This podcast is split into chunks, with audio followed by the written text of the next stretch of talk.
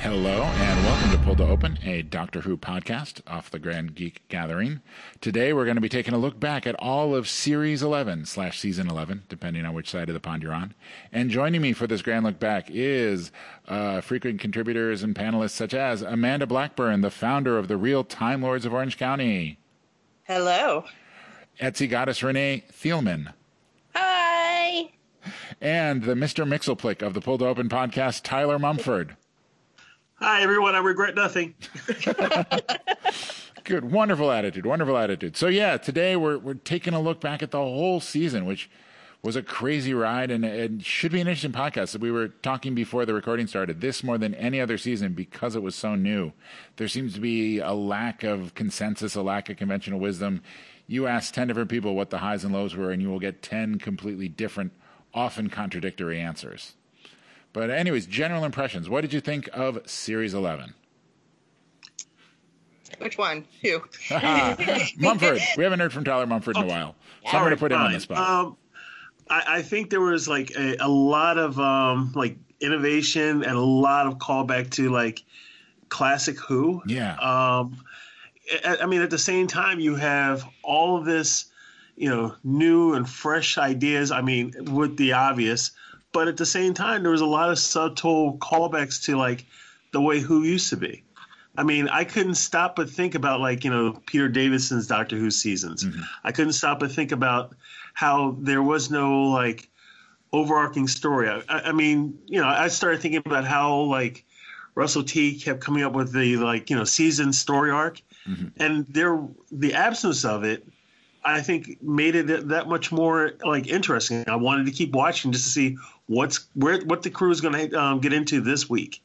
So, and that's the way I remember like enjoying Doctor Who. So, to me, that part of the callback was just a, a, a breath of fresh air.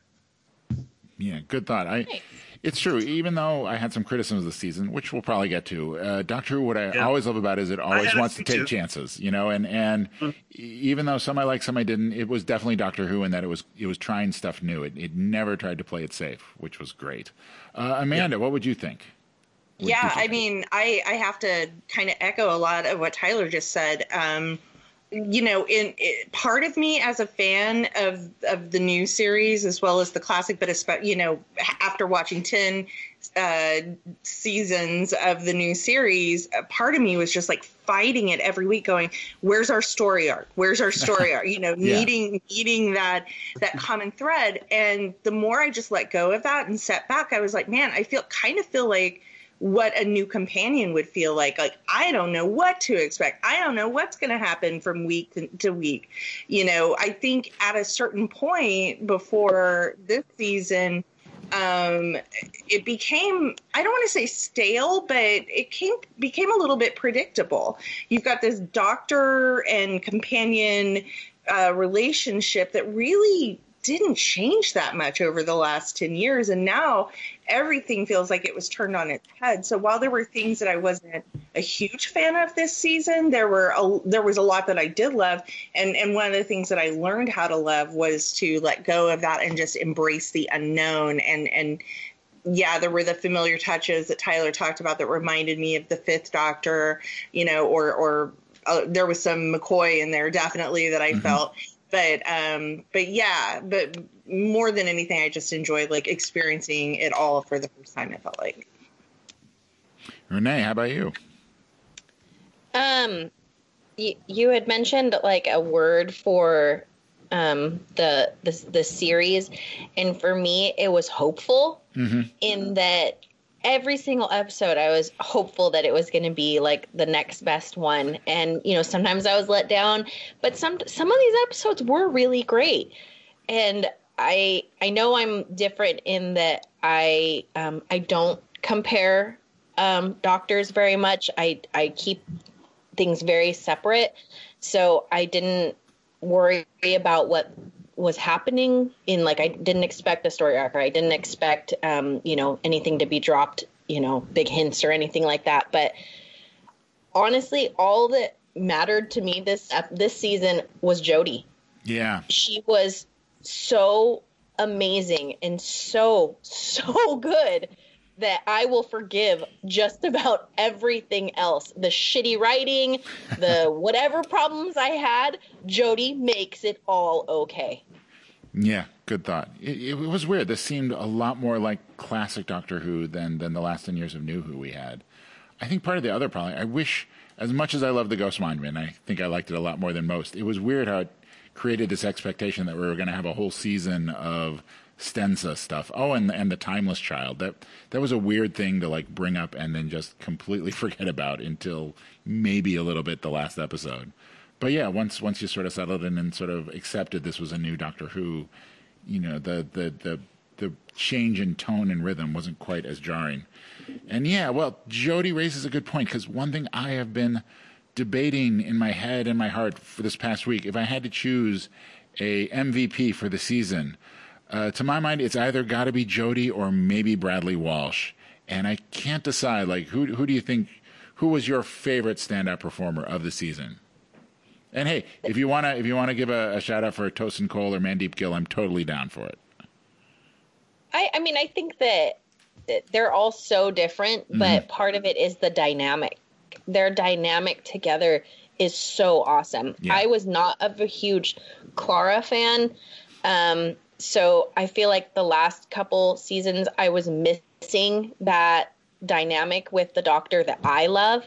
And I have found that with this crew. And with this crew, each person brings something a little bit different. Mm-hmm. And that's what's, it's just so beautiful. I love it. I can't imagine. I know at some point we'll probably lose one or some, or, you know, something will change. That's mm-hmm. Doctor Who. But I can't even imagine Jodie's doctor without them right now. They're they're a team. They're a fam. Yeah, yeah. I love it. I know that's probably the biggest change. I was gonna. I, am sorry. I was just gonna to say to add to that. I felt the same way about Clara. That's when Doctor Who started to feel a little bit stale to me because we'd had this rinse and repeat of Doctor and young female companion, and that really started to change for me when we had Bill and Nardole. Oh, and yeah. I loved that group component. And that is one of the things I loved about the season. Even though the TARDIS started to feel a little cramped at times, I did love having multiple companions for the doctor to play off of. And I agree. I loved Graham. I think Bradley Walsh was amazing. I think I really hope that they keep him on. Um, and I, I think that having, I mean, it was cool to have younger companions as well, but to have an older companion for the first time and seeing the travels through his eyes, I think that was really neat. Yeah, Bradley Walsh. I guess he was the most unexpected treat of the season. Like I remember thinking, "What's he going to be?" And you know, he was great. You know, of course, the first companion or part of the fam to bring up bring up sandwiches. You know, like huh. so sensible. So he was so totally down to earth, which was so perfect for Jodie. You know. Yeah. Uh, like, does the TARDIS not have a kitchen for him to make sandwiches? I don't understand. Like, well, I don't know. Maybe it does. It must. That's yeah, that's where he gets the sandwiches. Maybe you're right. You're right. Well, the TARDIS must have a kitchen. He's getting those sandwiches from somewhere, unless it's got like. Remember the cookie dispenser in the pilot? Maybe, maybe there were yeah. all sorts of dispensers. Biscuit. Yeah. yeah. They. Oh, biscuit. Oh, I'm bad. Bad cream. anglophile. Bad anglophile. Yeah, they never I'm sure brought this lunch meat in there somewhere. Yeah. Yeah. Maybe there's a lunch meat dispenser. Well, it's like cheese and pickles or something. I don't know. It's like one of those 1960s automats. yes. like the Jetsons. And everything. Yeah. Like, it's like the Jetsons where it's just like. Well, I'm glad it's not pills. You know, that was the what was it? The Jetsons was always you're just going to take a pill and that's going to be just as good as oh, eating right, a meal. Right. Nah, man, you want your sandwich. You want your cheese and pickle sandwich. You know. Yeah, I want to feel the bread. Yeah. yeah, exactly. okay, so excellent cast, uh, and you know Tosin Cole, Mandeep Gill. I keep wanting Yaz to have more to do. I think in the last few episodes they're inching closer to like her trying to be, you know, the the doctor's sidekick, which I think is super cool. Uh, I hope they just do more. I hope they keep building Yaz and Tosin too. Give them a little more to do in the next season. You know, like I got a taste, but I did want more. What, what did you guys think? Of who? Of, I'm sorry, Yaz and Ryan. They didn't. They well, Yaz especially didn't get as much focus as I was hoping she was going to get. Even Demons of the Punjab was like less her episode than the two aliens. I I hope they build them up a little bit more in in seasons. We got a taste of them, but I think I think part of it was Bradley Walsh just popped so much they gave more stuff to him. Like like I think the whole thing about shooting uh, Tim Shaw in the end, I think that was gonna be Ryan because he was the guy with guns and wanted to kill people, but at the end they're just like, nah, it works better with Bradley. That's well, to me, and Yeah. and real quick, just I have a whole one of my one of the negatives for me this season was how much they put a gun in the hand of, of a black guy. And Mm. it, that really, but the optics of that really bothered me this season. yeah. Um, I get the point that they were trying to make, which was guns bad, doctors way good, and, and that flushed out in the final episode. Um, but but that is one of the things that really did bug me this season was maybe it's different in England, but here in the United States, that's that's obviously a topic of issue that we have with gun control and, and crime and things. So I don't know. That was that was me personally. Um, I but I also personally felt like again the TARDIS was very crowded. You've got a brand new doctor that you're trying to establish. You've got Mhm. three that you're trying to establish. They couldn't all have enough screen time, as far as I was Yeah. concerned. That's I I wasn't thought so- about it. More like I wasn't so worried about the the visual of that. Um, I think it was more almost comic relief that they had him, um, you know, trying to fire against a, a squadron of robots and Right. trying to make it to like Call of Duty and thinking, oh, I, I've played video games. I know exactly how to handle this. yeah. That's And just watching him fail miserably was like, I I think, just comic genius. he wanted to be the hero, like the video game, Yeah. right? Video game, exactly. And Yeah, you know, I feel just like want- that's everybody that plays video games. You're like, I could totally do this in real life, and then you'd Yeah. run away screaming like, Right. same way he did. That would be me. for Yeah, this isn't hard. This isn't easy as it looks in the game. Yeah. Well, because I run away screaming in the video games too. So Oh, It's man, good okay, we preparation got for life. first person shooter. But the counter but the counterpoint to You're- that was Bam in the final episode real like this was real for him this is the care this is the creature that killed his wife and he wants revenge and that was Ryan's opportunity to stand up and say you know no you know You're a better person in it. Yeah. right right and so yeah Yeah, that was. I think that was my favorite part of that episode was how they handled that. Yeah. Okay. And Ryan, Ryan's had some like you know character building moments. I mean, you know, the episode takes um, takes you away. You saw him like go from a jerk who doesn't know how to handle kids to someone who you know has a little bit more empathy. God, he was such a dick in the beginning of that episode. Wasn't he? Yes. but he turned out to be right Yeah. and that's the thing about that episode that really hit me was he was like oh your dad just left Mhm. and he did his dad her dad had just left Yeah, well, it And- also and- fit his character. He would be the one to go to that conclusion because had he knows what that's like. Yeah he had been abandoned by his father. So the mm-hmm. fact that he wasn't he yeah he was a dick about it but the fact that he was right. He was like no your dad just left. He re- he Yeah. recognized all the the things. Yeah. and to me i think i was like wow that actually played through to the very end of that episode that was one of my favorite episodes by the way Oh, me too. We'll get to that. Yeah. Takes you away. Yeah. I think for Ryan, I think it was more of um, his cynicism and just being lucky that he was actually right. But as a parent, it still pisses me off that you would ever tell a child that. Because as smart as she was and as uh, independent as she was, she's still a child. Yeah. That's Right. true. Well, he's but kind in of a a lot kid of too. Ways, I was going to say, in a lot of ways, Ryan is still a kid too, though. He is. Oh, for sure. Yeah. Yeah. Yeah. he's fully grown. I think that's why I like him. Usually, yeah. young, kind of fresh outlook. Text switch. Yeah. Which I- you know, is, is he's younger than Yaz, right? Because they went to school at approximately the same time, didn't they? Or are they the same age? I thought they were the same age. Yeah. I think they're about the same age. I mean, that's what my assumption was. I think that he reminds me of.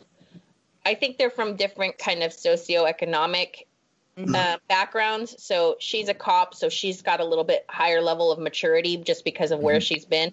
Whereas Ryan's Yeah. been working in a warehouse and you Yeah. know Yeah. his family stuff, so he's just a little bit emotionally delayed. Well, it kind of fits your 20s too, because eh, Yeah. more than any other decade, there's this huge disparity. Like you'll know some 20 year olds who are just, they got it down, they're working on the mortgage, they got their insurance, and then other ones are just like, oh, I'm not sure what I'm going to do. I might take an online course about game design, or I might. Or I'm going to play Call Yeah. of Duty in my grandma's house Yeah. all day. long. And I feel like that was Maybe Ryan. I'll go pro. That's him. Yeah, Yeah. like Ry- Ryan's kind of like working in a warehouse. Also, you saw him throughout the season kind of and I love the fact that they had somebody with a disability because mm-hmm. we haven't seen that before as a companion on Doctor Who. Um, but you did see some opportunities for him to grow past that where he was like, oh, no, I can't do this because of my disability. And Yaz, especially, would push him to be like, no, you can do more than that. And you kind of, I feel like you got a glimpse of his life before the doctor where maybe he felt like because he has this disability, he didn't push himself mm-hmm. right. He, there weren't options for him. Exactly. He, or he felt there weren't options for him. Exactly. Yeah, he he more than any of us seems what's the word not fully formed yet. I hope in further seasons we show him growing up a little bit more because you know the, the, TARDIS is a good place to grow up, and hey, he's got a good granddad. Yeah, yeah. yeah. Mm-hmm. And they finally got the fist bump. Yeah, I did love the fist. Yep. And he got and he got a he got a granddad. Yeah, he got a granddad. Yeah. Did you guys see the YouTube clip of uh, maybe you sent it to me? I forget about the bar that was watching Doctor Who, and then we get to the where where he calls him granddad, and the whole bar just like yeah, it was like you know, know. the winning goal of the World Cup kind of. I mean, we did that in my house. Oh, but... Oh yeah. I love that. Yeah, horrible. I was watching it with my best friend, and we're just like, you know, high fiving each other, like, he did it, he did it, he did it. Yes. he got the fist bump. Yeah. he got granddad. Aww. Yeah, I'm glad they spaced it out too. They, we got our granddad, and then we got the fist bump. Interesting. That the granddad comes before the fist bump too. Mm-hmm. you'd think you'd work fist bump then granddad, but you know they put a twist on it. He just ran right into it. what was a great fist bump moment? You know, you just beat the bad guy. Anyways, yeah. so we like the cast. What about guest roles? Who was your favorite guest role? For me, it was easily Alan Cumming in The Witchfinders. Always uh, and forever. Yeah. Literally, one of the. I mean, he was even. Um, you know, I have some friends that weren't super keen on this um, season. Mm-hmm. You know, and things like that. But everyone agrees Alan Cumming was amazing. Like everyone. I think that's one of the only things that everyone agrees on this season is is he was just on point. Yeah. Perfect. It was such a tonal, tricky balancing act because he had to be funny and camp, and yet you completely believe that he just enjoyed traveling the countryside, murdering innocent women. You know. Yeah, but you still liked him. You still like well, you know, he thought he was doing great. You know. Yeah. I don't know any other standout guest roles, or are we just going to give it all to Alan? Uh, well, you know, okay. I'll also say Vinette Robinson. Yeah, okay. As Rosa Parks. I mean, her performance as Rosa Parks was just so spot on. And then when I see other pictures of um, Vinette Robinson, I, am like flabbergasted. Yeah. I did not even recognize her from other things I've seen her in. Because I've seen her in Black Mirror and I've seen her in Sherlock, and it just it's a totally different person. So I I really have to give credit where credit is due uh, Vinette Robinson would be my my second biggest choice for. Wait, who, for who was she in Black Mirror? Was she the one in White Bear? No. Uh, yeah, yeah. Oh my god, it just hit me. Her? Yeah, that was her. Oh, wow. that was such a well, like all Black Mirror. That was so brutal, but yeah, she was great. Such a brutal episode, but yeah. oh my gosh, so good. Yeah. I was gonna, I was gonna say for me, I mean, obviously Alan Cumming is yeah. is amazing, um, but I love the actors in the Demons of Punjab.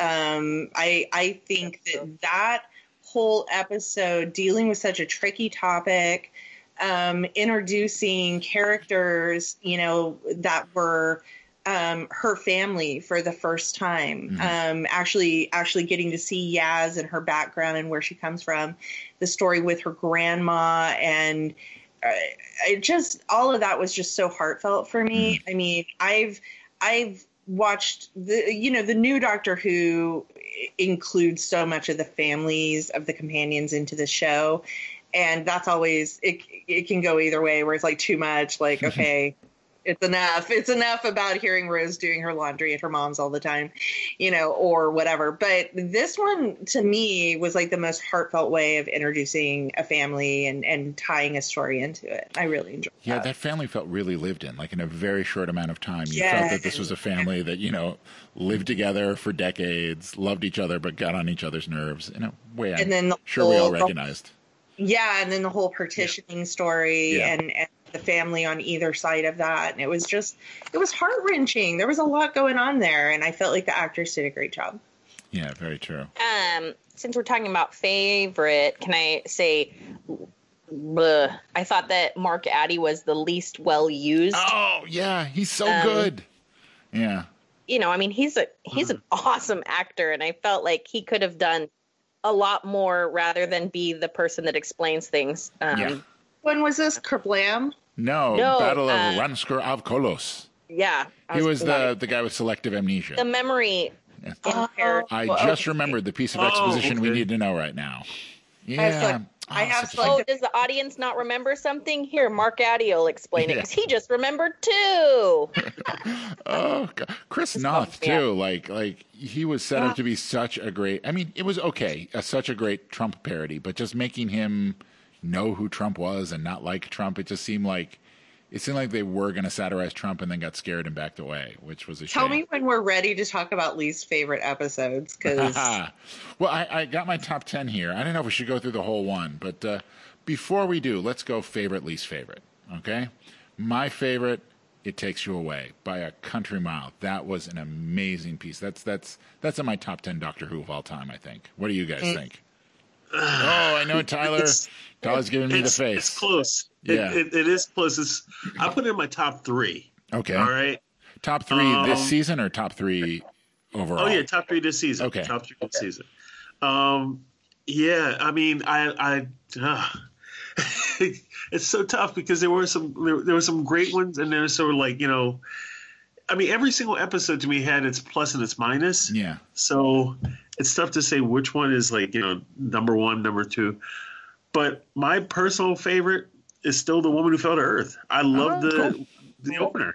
Yeah. Yeah, I, I loved how like the season started and we just got to it. You know, it's like, you know, we didn't sit there and over, you know, over enunciate the fact that there's a new doctor. It's like, no, this is the doctor. Let's go. And Yeah. Hit the ground adventures running. are- yeah, exactly.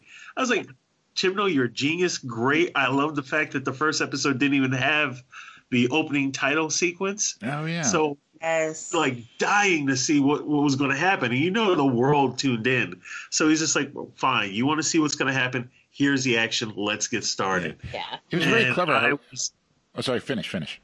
No, I was just saying I was sucked in from like the start to finish. Yeah. Yeah. It was so cool how he set up this whole world. Like there could have been a whole complete, you know, non-sci-fi drama of like Ryan and Yeah. Graham's family drama, and then literally and figuratively have the Doctor just drop into the middle of that, which I thought was very clever. Yeah, and a lot of critics were worried that that was what was going to happen because, you know, in one of the trailers they used some pop song, and everyone said, "Oh gosh, they're going to turn this into a, uh, you know, a CW episode or something. It's going to be like you know this boring episodic melodrama, and no one's." Gonna... And that totally did not happen, and I was so happy. And and the fact that the that episode ended with a cliffhanger, like the first Oh, episode yeah. ended with the cliffhanger, was fabulous. It had a I lot mean, of good every- stuff. Yeah. Tune in. It, it had a lot of good stuff. I think I put it low on my list because I, I think I went back and watched it, and that that climax was just kind of. I don't know, weirdly clunky and clumsy, and it was like I don't know if they just didn't get enough coverage because it was just really confusing. Like the weird tentacly thing was on one crane, then it was on the other crane, and then suddenly it was bringing right. down the other crane, so they had to electrocute it, and it, it was just essentially to get um, Grace killed. And they, yeah, it lost a couple points for that. But Mian, you're right. I, everything you loved about the that episode, I loved too. And it, and you know there's some detractors from I, I mean you can pick detractors from like every episode i mean there were some things i mean like i loved kerblam but at the same time i didn't like how the um, how clunky the storyline went Yeah. i mean it seems like you know one moment we're here one moment we're there and it just um, to me that just started to get like a little bit like tedious Yeah.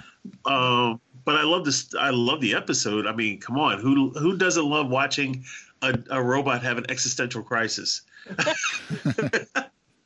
I mean, I, I started feeling bad for little Kerblam uh, floaty man. The I was like, bot, yeah. I can't handle this. I'm just a delivery bot. Yeah. Yeah. It- I think at that point, I think Douglas Adams was like giving a thumbs up in the sky. He's like, that is Yeah. exactly what needs to that felt like a Douglas Adams episode. I Right? 100% Oh, agree. Yeah, I didn't see that, but you're right. Very There was something a little Adams. Starship Titanic about that whole thing with the with the with the robots running around telling you, you know, yeah, having an existential crisis. Right. I'm still disappointed that Twisty the robot doesn't have a place on the TARDIS. I feel like Oh, yeah, he'd be great. as great. a fourth companion, That would have been great. Yeah. Well, they they had a hard enough. They got enough flack for having three. I think starting adding fourth and Yeah. fifth. Plus, I don't know. I guess I guess robot companions have had a spotty history on who. But yeah, I'd love to see the return of uh, of Delivery Bot. I, I I know you just mentioned Chameleon, right? Yeah, I was going to say chameleon, yeah. which uh, Oh yeah. he did they ever? Yeah, he just kind of disappeared. He was in the TARDIS kitchen. That's that's the TARDIS kitchen. That's it's, yeah, he probably is the TARDIS Kitchen. it's for kitchen. Graham sandwiches, and it's where Chameleon hangs out.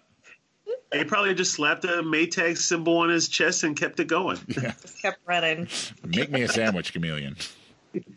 okay, so we got one for It Takes You Away, one for uh, The Woman Who Fell to Earth. Renee, how about you? What was your favorite? Demons of the Punjab. Yeah, a lot I of people. know that I know you were not a fan, Andy, but um, despite the you know it not being as Yaz centric as we'd hoped, and it was just so beautiful, and it was so important. I don't. A lot of what I read online was people didn't even know that much about the partition and how um, gnarly it was, especially I think here. Um, maybe over there they might know it a little bit more intimately, but um, it was just such a deep, like heartfelt episode for me. Um, that it was just it was beautiful. It was so beautiful, for sure. Oh, I, we, I think we said in an earlier podcast that Chris Chibnall definitely travels better through time than he does space. yeah, yeah, And Yeah. yeah. I agree. I really like uh, my favorite episodes have been his time episodes. My my second best would be Rosa. yeah. So Yeah. um, you know, I- I think that I definitely think that time is better for him, and I don't know if it's maybe um, has to do with his writing style. Well, I think his background in drama really yeah, shines. his background there. is in drama, so Yeah. he's Yeah. he's good with that. He's good at utilizing what's around him. The the use of the the forest and stuff in Demons of the Punjab was so well done, and it really created this area that. Uh, f- as far as I knew, it was in India, you know. Um, Right. But the space stuff, I just don't think he, he can do that as well. So I'm all for his history shit stuff. I don't know why I'm just correcting myself. I, I, I think, yeah, I think I'm definitely in the minority. I mean, I loved Demons of the. I loved that they took it on. Like, I think it was very Yeah. brave of them to take it on. I just wish they'd done more with the story. But a lot of people love that one. And hey, you know, I'm, I'm not gonna, I'm not gonna dump on anybody for for loving on Doctor Who. I just, the aliens were like second important to Yeah. me in that episode. They were like not even they could have not even been there and I wouldn't have cared because I liked everything else so much. yeah, I, I would have liked it better without the aliens because it would have given more time to get for Yaz to interact with the family. That was, Yeah. you know, I know I'm a broken record here, but that was the one thing that, uh, I just like you needed to have Yaz have a relationship with those people, and I wanted that. But yeah, there was Yeah. a, a lot of great stuff. I'm not gonna. It's a great choice. All right, Amanda, how about you? What are you gonna say for your favorite? Uh, I have a three-way tie, great. and and and it Is it our three episodes? and Renee hit it right on the head. They're all the three of the time episode, or yeah, three of the traveling in time. So the Witchfinders, I Mhm. loved. Uh, uh, uh, sorry, um, De- Demons of the Punjab, Mhm. and it. I guess it takes you away isn't really a time one, but it's not also it's not a space one. So or out in crazy space. It's in It's a Norway one, you know. yeah, it's Yeah, in a way, genre and of it's one. somewhat- It's somewhat rooted in actual things, even though that de- that weird space between the mirrors. I, I I loved all of all three of those, but I, I think I did it because for me the writing was the strongest. I felt like in those three episodes. Um, the Witchfinders, I feel like she, the doctor, finally got to to battle like an actual baddie. Like one of- one of the Yeah. issues, one of the issues I've had this entire season was like there were no real bad guys for her to fight. Like the, she was fighting big like abstract things like racism and you know whatever and and this one in witchfinders she got to battle sexism obviously because there was a lot of that flying around Yeah. but there Yeah. There was an actual bad guy for her to fight at the end of it um but I, I feel like in all three of those, the the writing was a lot stronger um, than than some of the the more techie space ones. Yeah, definitely. Witchfinder's definitely my top three. My top three would be uh, uh, Takes You Away, Uh, Mhm. I know I'm the only person that loved this one, but God, I love the Ghost Monument, which is their space one. I, I thought it was, good. I Yeah. thought it was the Yeah. perfect second Yeah. episode because it showed them coming together as a team, and it felt so Doctor Who-y, you know, like There the- were a lot of good elements in Yeah. in Ghost Monument. I, I mean, you know, I, I liked the the like you know first watching the team like gel together and like you know work together to Mhm. and play on its strengths. That was great. Um, like basically interacting with you know for all intents and purposes a new alien like you know society Mhm. and and basically like you know working it out and like you know functioning um yeah there was a lot of clunkiness to the story i mean the tone and the movement of it was really bad um You're breaking What? Andy's heart. I, I, I I mean there was like parts where i said oh my gosh why, why are we like you know spending so much time on this boat?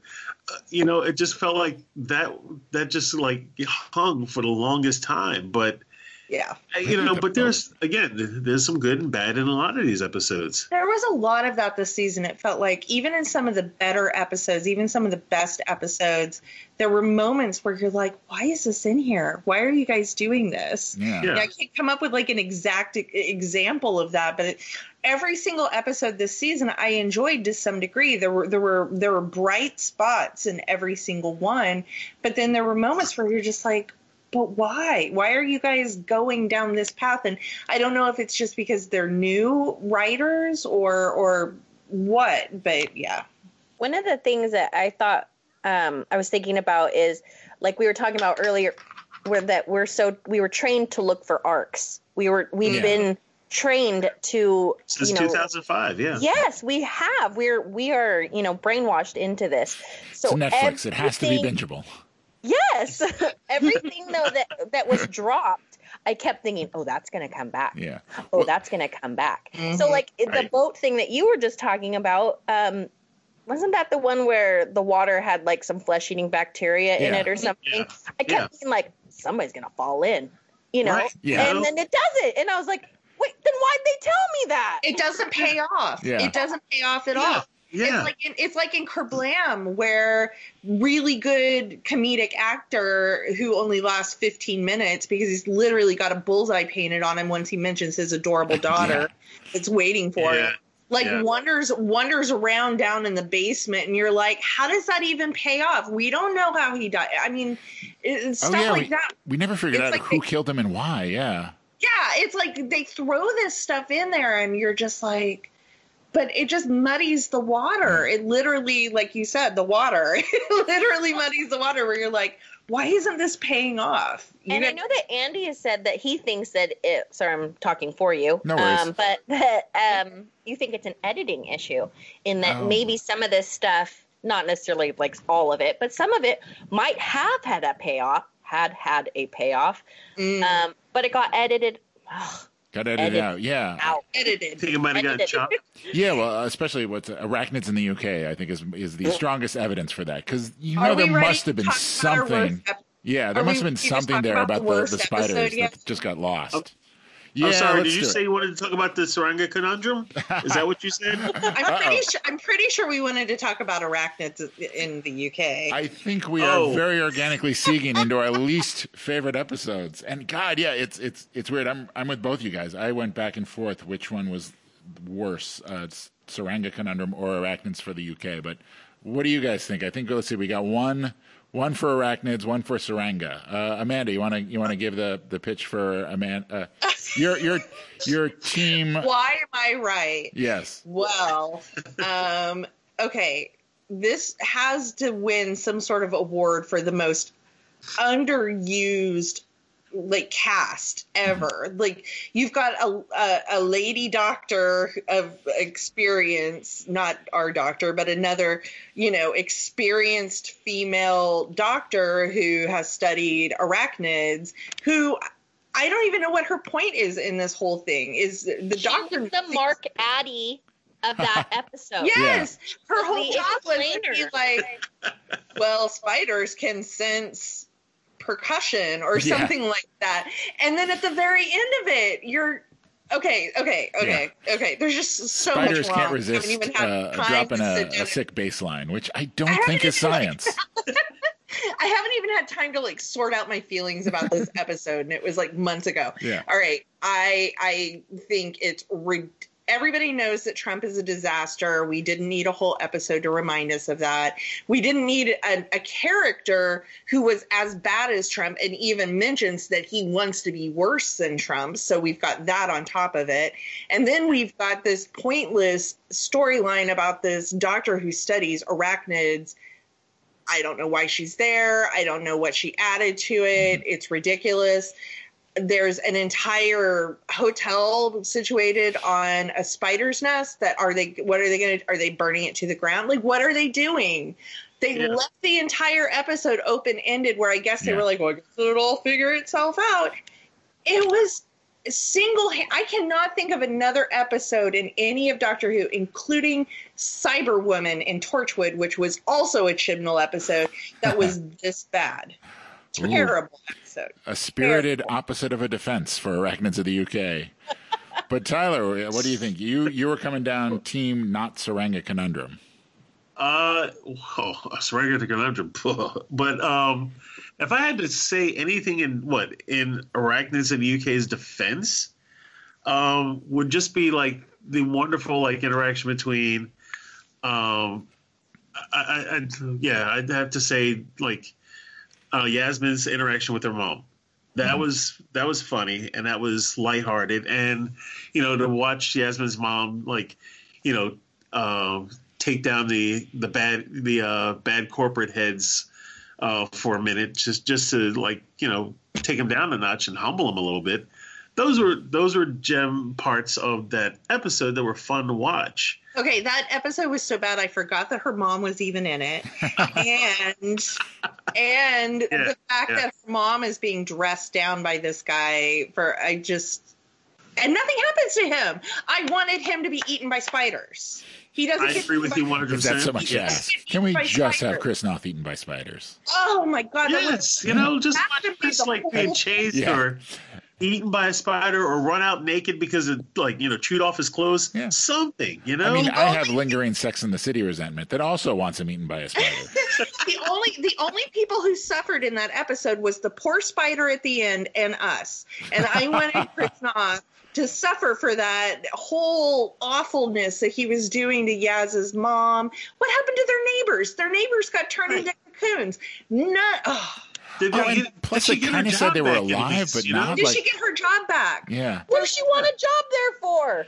Exactly. Well, she should at this point she should be like in charge of that hotel, but then maybe she doesn't want to have a hotel that's run by spiders. So yeah, maybe for the best, I guess. Spider Hotel. That'll be the new spinoff.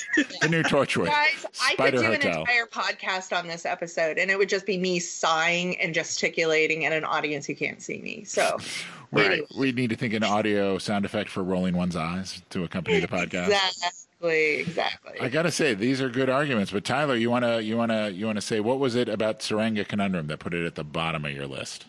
Ooh, I could use an eye roll off- sound effect right there. Oh, all right. Well, all right. First, oh gosh, where do where do I start? Uh, the the the monster, Mhm. the The the, monster. I, I know the the the Pting. Okay, ugh. Okay. First off, why are we even like worried about like little uh, Stitch uh, ripoff here? I mean, this is basically like little discount Stitch is eating everything on the ship, and for this we have like you know this wonderful um, supportive character be killed. Yeah.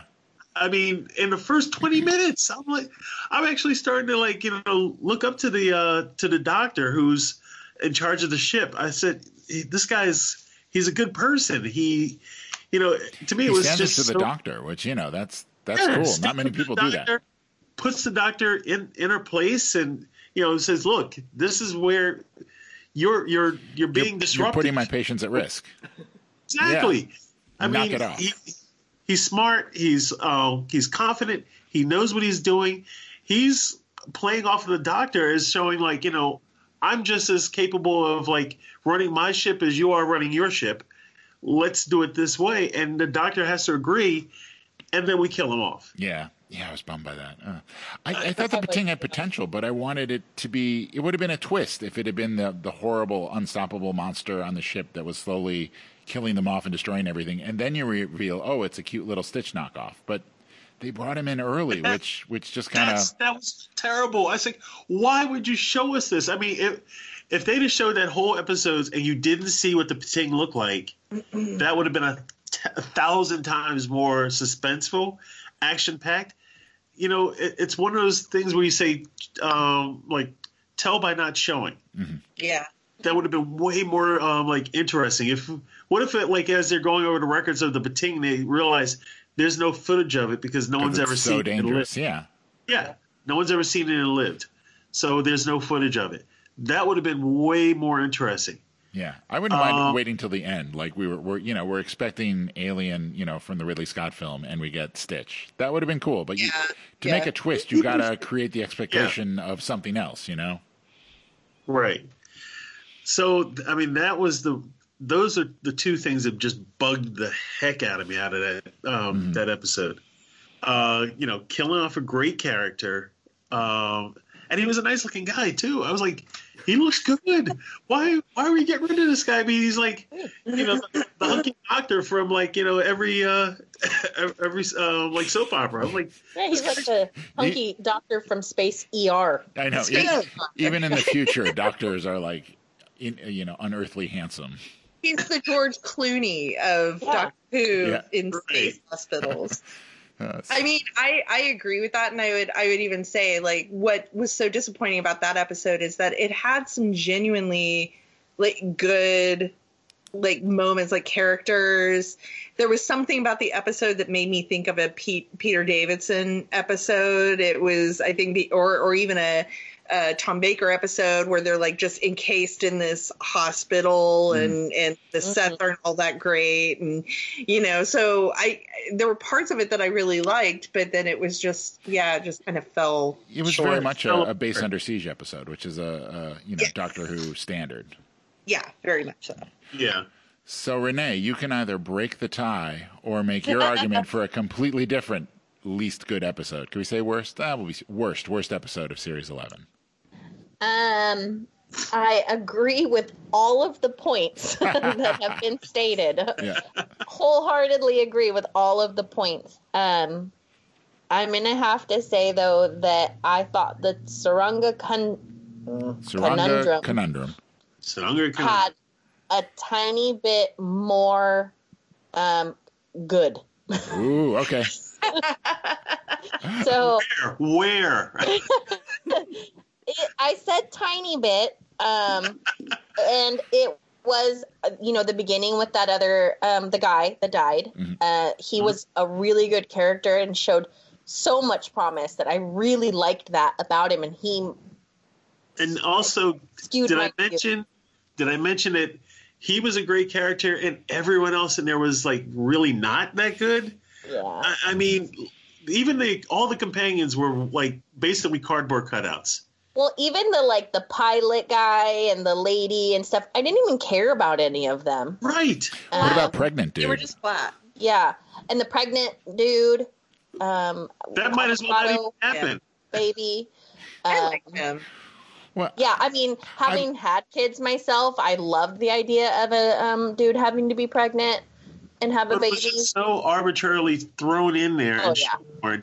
They were uh, like, "This will be funny." Yeah, it's like what what should we give uh, you know Grant um, Bradley Walsh and Tosin Cole to do through the entire um, remainder of the episode? Oh, let them go over there and help ha- um, deliver a baby. That that's basically what they said. Let's make a MacGuffin so we can put those two characters somewhere yeah. and use them. Well, plus, and that was it. You know he's going to go into labor the was, second things get bad. You know that that's yeah. every TV show.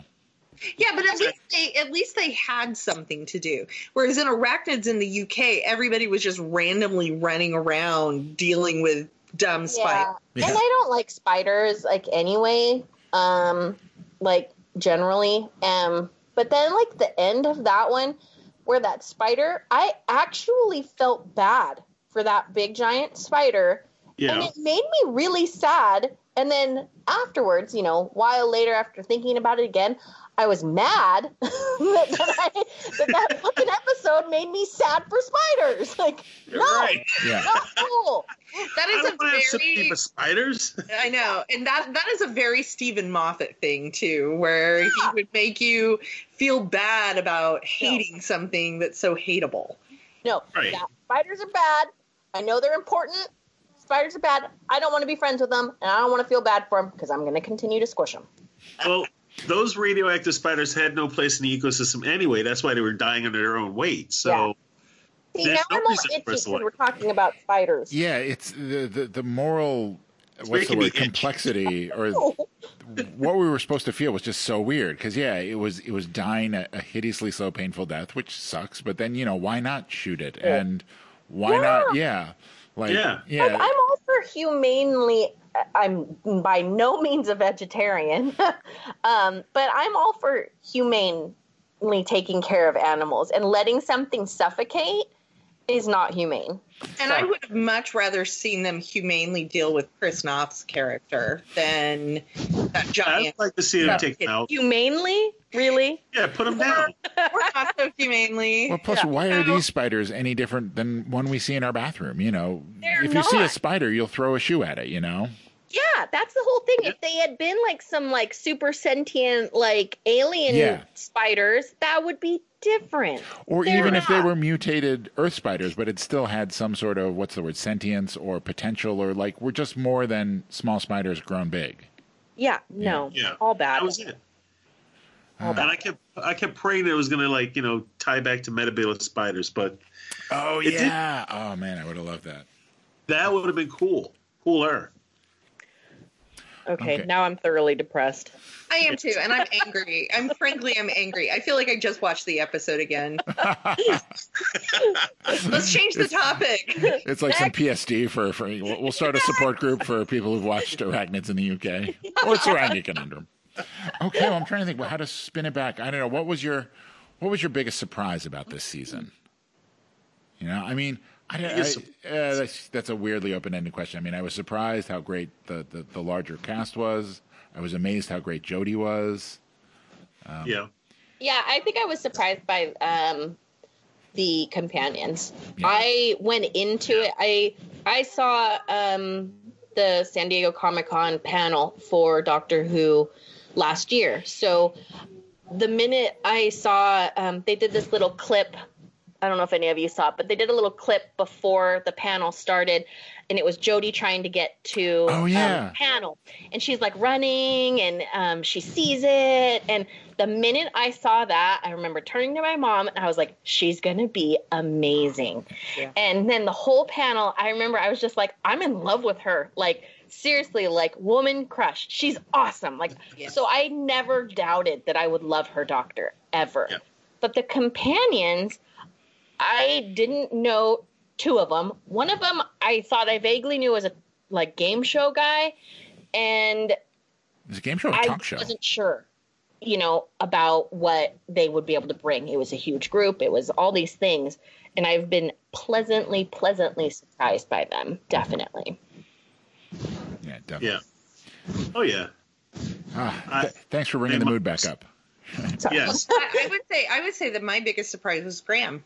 Yeah. Yes. Yeah. I would say that my biggest surprise was Graham because I mean, yeah, having a having a female doctor, but I'm with Renee. Like I've I've seen her in enough stuff that I wasn't nervous at all about her being able to do this. I've seen her in crazy roles. I've seen her in sad roles. I've seen her in serious roles. I, she has so much range. She could do whatever. Mm-hmm. But for me, having an older man companion, I didn't know what to expect. Was he going to be curmudgeonly? Was he going to, you know, what what what to expect? And the fact that he's going into it with as much wonder and excitement and and willingness to try new things and but coming at it from this honestly a, a, a position that I have more in common with now than the younger companions because I'm closer probably to his age than I am to Yaz and Ryan. So I'm I'm watching him going, oh man, that's probably exactly how I would be responding. I would definitely be bringing sandwiches. Yes. Yeah. sandwiches. Yeah, a hundred percent. So I'm taking I a snack from the TARDIS, guys. I'm just going to grab a few things. Yeah, I'll be right there as I'm shoving crap in my purse. I've always got snacks, Yeah. so I'm totally there with him. candies and mints and everything. Yeah. Yeah. Of course, I I love how he also of- hit it. I wonder now that they know, are they always going to be asking Graham for a sandwich when they get peckish? You know, Graham's Yeah. like, no, get your own sandwich. You know, Yeah. the, the TARDIS kitchen is open to everyone. Just ask Chameleon. He's just so adorable and Yeah. practical. Yes. and you know how it brings this levity to kind of and this i i don't i don't know how else to say it, but it's it's he's the grown up in the room Yeah. and so every time they're in these crazy situations you kind of look to him a little bit to go okay how should we be responding to this and it, for me that was a pleasant surprise Yeah.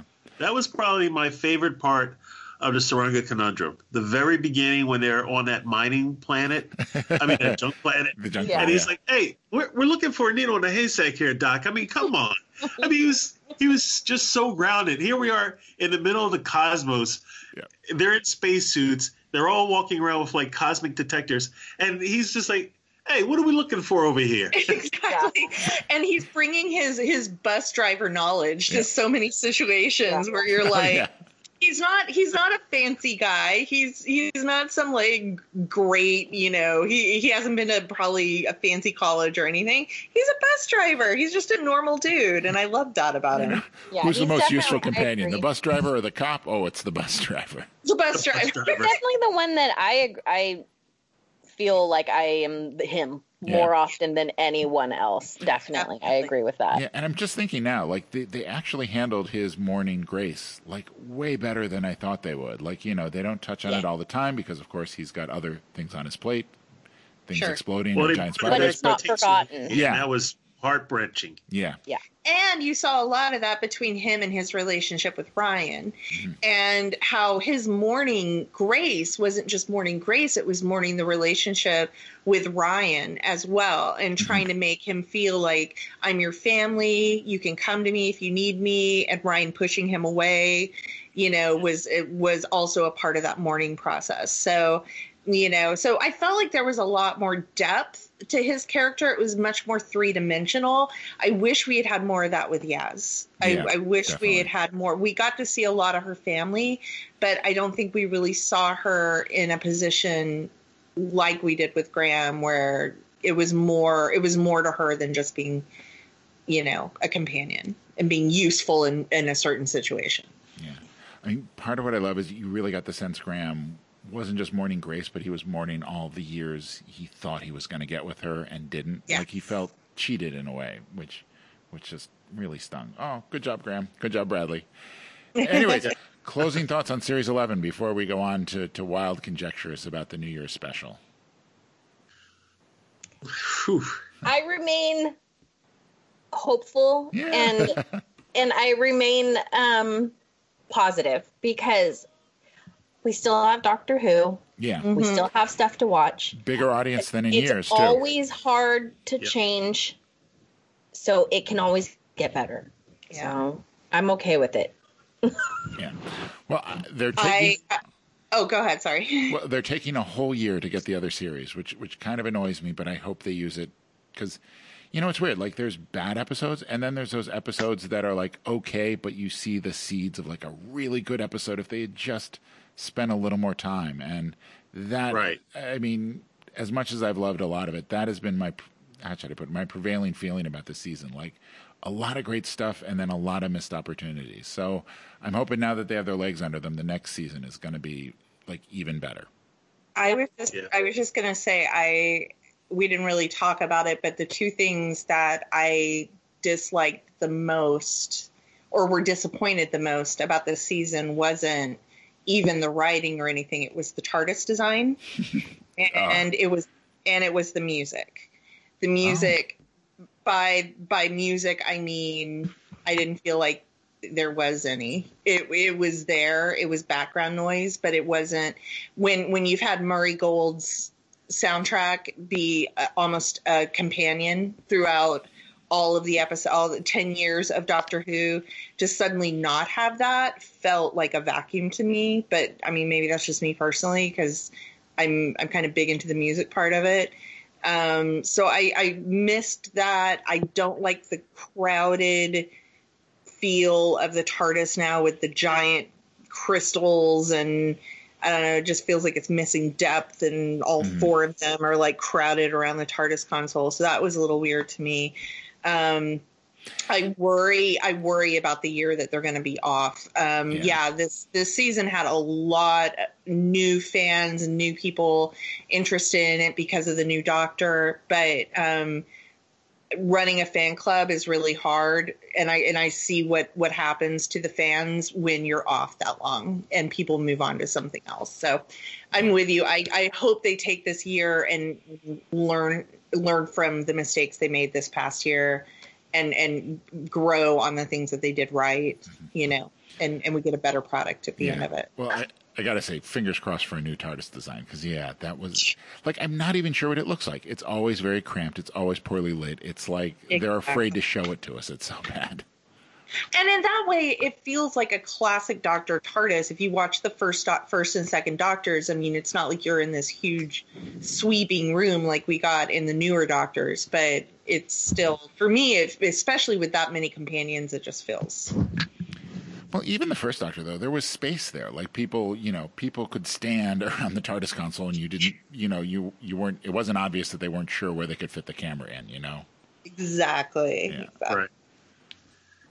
Well, I, I, I, I agree with you that the TARDIS, like the new design, looks a little dark. Mm-hmm. Um, I mean, it's always interesting to see a new TARDIS design, no matter what. I, I, I kind of dig the new console, though. Um, I mean, if I could cut and paste some of the uh, elements out of one and throw it into another, mm-hmm. I like the console. I like the view screen. I do like that. Yeah. I love the view screen. Mm-hmm. I do love the view screen. Yeah. It's been a while since we've seen that in a TARDIS. Yeah, that feels very yeah. old school.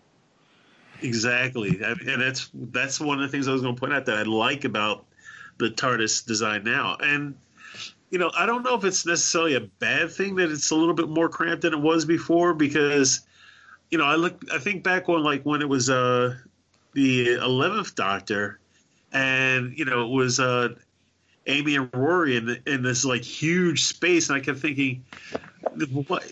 I mean, was the TARDIS originally designed to have like a, a stadium? I mean, you know, it looks like there should be like a starting lineup in there. Plus, it's the three levels. You had like that. You had they had a balcony. They had the the glass things right. where you would like hang in the harness underneath. Yeah. Yeah, exactly. I mean, it was like this whole under undercarriage, and I'm like, what? Why? but you know, um, you know, there's pluses and minuses I could pull out from a lot of different like TARDIS designs over the past since 2005. You know, um, but I, I do like the TARDIS design. Um, the audio, like you were saying, it it has you know it is a big of a jar to change the audio from like you know previous seasons to the way it is now, but I'm okay with that because of how fantastic the cinematography has grown. Yeah, in this season. I mean, it has been spot on, fantastic.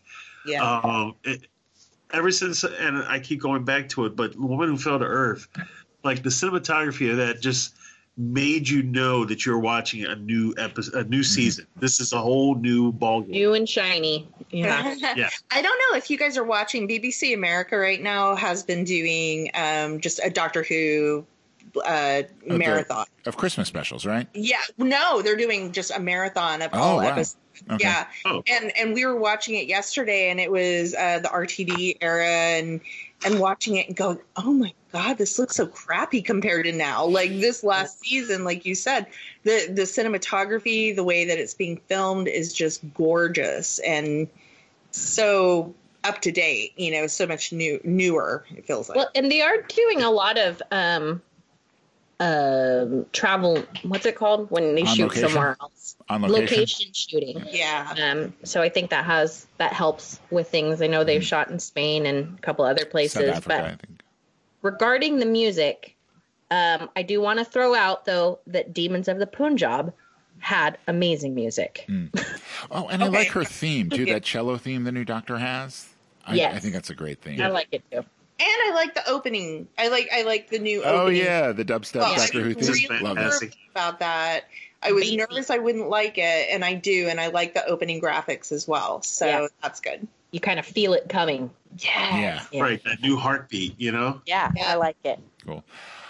Hopes for resolution. We're, we're a few days out from the New Year's special. Well, my hope has already been fulfilled that it is the Daleks. Like, uh, I, I think it was a cool choice to have like no returning monsters, no classic things this series. But I don't know. I'm an old school fan. I'm betraying, but you got to have the Daleks. Every Doctor has encountered the Daleks. I mean, you got to fudge it a little for the eighth, but everyone has, and just and I'm so glad that Jodie is going to, you know, uh, join the ranks of every other Doctor in facing off against the Daleks. I'm so glad that when they did the teaser commercial for it, Mm-hmm. I don't know if you guys saw this or not, but you know, it's like, oh, this is, you know, terrible enemy and the whole world is at stake. And then Graham's like, well, does it have a name? And then it goes to the title screen and then you just hear exterminate, exterminate Yeah. in the background. And I'm just like, uh, I got goosebumps thinking about it. I was like, oh, yay, we finally get Daleks. Yeah. Right. Well, wasn't there an early version of that trailer that didn't have the exterminator, or was that a completely different trailer? Because I remember, It might have. Yeah. Yeah. which is kind of Yeah. cool. Like, like it's I, I could be wrong. I think it's the same trailer. They just added in the exterminate as we got a little closer to it. I you know? think you're right. Yeah. Just a, just as a reveal, yeah. Cool. Oh, I mean, I, I was a little disappointed that we weren't going to get a Christmas episode, but looking back on it, it feels kind of nice to not have the pressure of it being a themed episode. Like every year they have to do a Christmas themed mm-hmm. episode. This one actually feels just like we're getting a bonus regular episode, which is kind Yeah. of Yeah. And and again, Chibnall's just trying to go against the like the formula that's been established since 2005. It's like we don't have to always have a story arc. We don't always have to have a Christmas special. We are doing things a little differently. Mm-hmm. And that I think that's the refreshing part of it is is just said, okay, I know it's happened, but yeah, we're moving we're moving forward now. This is a whole different direction. yeah, Yeah, I'm okay with that too. yeah. I Yeah. can't wait. Yay, Daleks! Yay. Oh, We're- we're maybe not Daleks and Vikings. That might be cool. And I'm I'm excited to see her relationship with the Daleks. I mean, if I have to have one slight criticism of Jodie, and it's not Jodie, it's the way she's been written, is she seems a little too eager to please all around. You know what I mean? Like Yeah. not not she could be a little tougher with the bad guys. She could be a little, you know, more aggressive, just in my opinion. Um, so it's almost like we don't want people to think badly of her, so she's always so positive in every situation. Yeah. A firmer hand. Yeah, and I want to see I want to see that moment that she has with the Daleks where every doctor who's dealt with the Daleks is this combination of like fear of what you know they're capable of and power over them because they've they've had the success of being able to deal with them for so long. Yeah. So I'm kind of curious to see how that plays out. It's true. They, they've seemed almost, what's the word? They, they seem to undercut the doctor's authority in a lot of places or, or have her undercut her own authority. And uh, this would be a wonderful episode to stop doing that. Yes. Right. Right. Okay. Well, we will see. We will watch the episode and we will do an episode about it. So until then, uh, let's see. There's one thing I was going to mention. Just I, I don't know if you guys are comic book readers or not, but the um, I just got grabbed the uh, the new Doctor Who uh, like Oh, issue- Renee was talking about that while you were rebooting. Yeah. I think, right, Renee?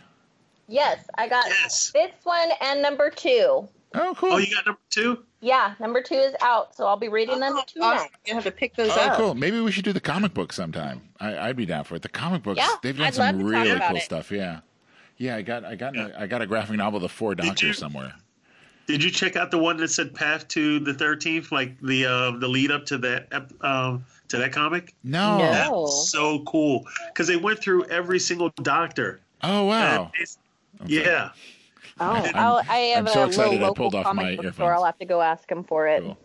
Yeah, Uh, Path Doctor, you got to check it out because they actually had 13, uh, you know, all the previous Doctors, and they did them all with different art styles. Oh So as you're- wow. So as you're Oh. reading this, it's like, you know, one is done in like painterly style, like almost like a Neal Adams, and then one is done in like, you know, the four, the fourth Doctor was hysterical because it's almost like a cartoon. So amazing. Oh, I love it. Yeah, the, The, fourth or the um, second, I think, would be the best for cartoons. Cool. Yeah. Anyway, so let me get the outro down. Uh, thanks for listening in. Our podcasts are available on iTunes and any other podcast app, and of course, our website, thegrandgeekgathering.com, all one word. We have articles, video series, and other podcasts available for you to enjoy. And while you're there, go ahead and contact us. We would love to hear from you. You can stay updated from our Facebook, Twitter, Instagram, YouTube, and Pull to Open Podcast Facebook group. And we even stream on Twitch. So come and join the gathering. Have a great week and GGG. GGG. GGG. Happy New Year. Oh, yeah. Happy New Year. Happy New Year's.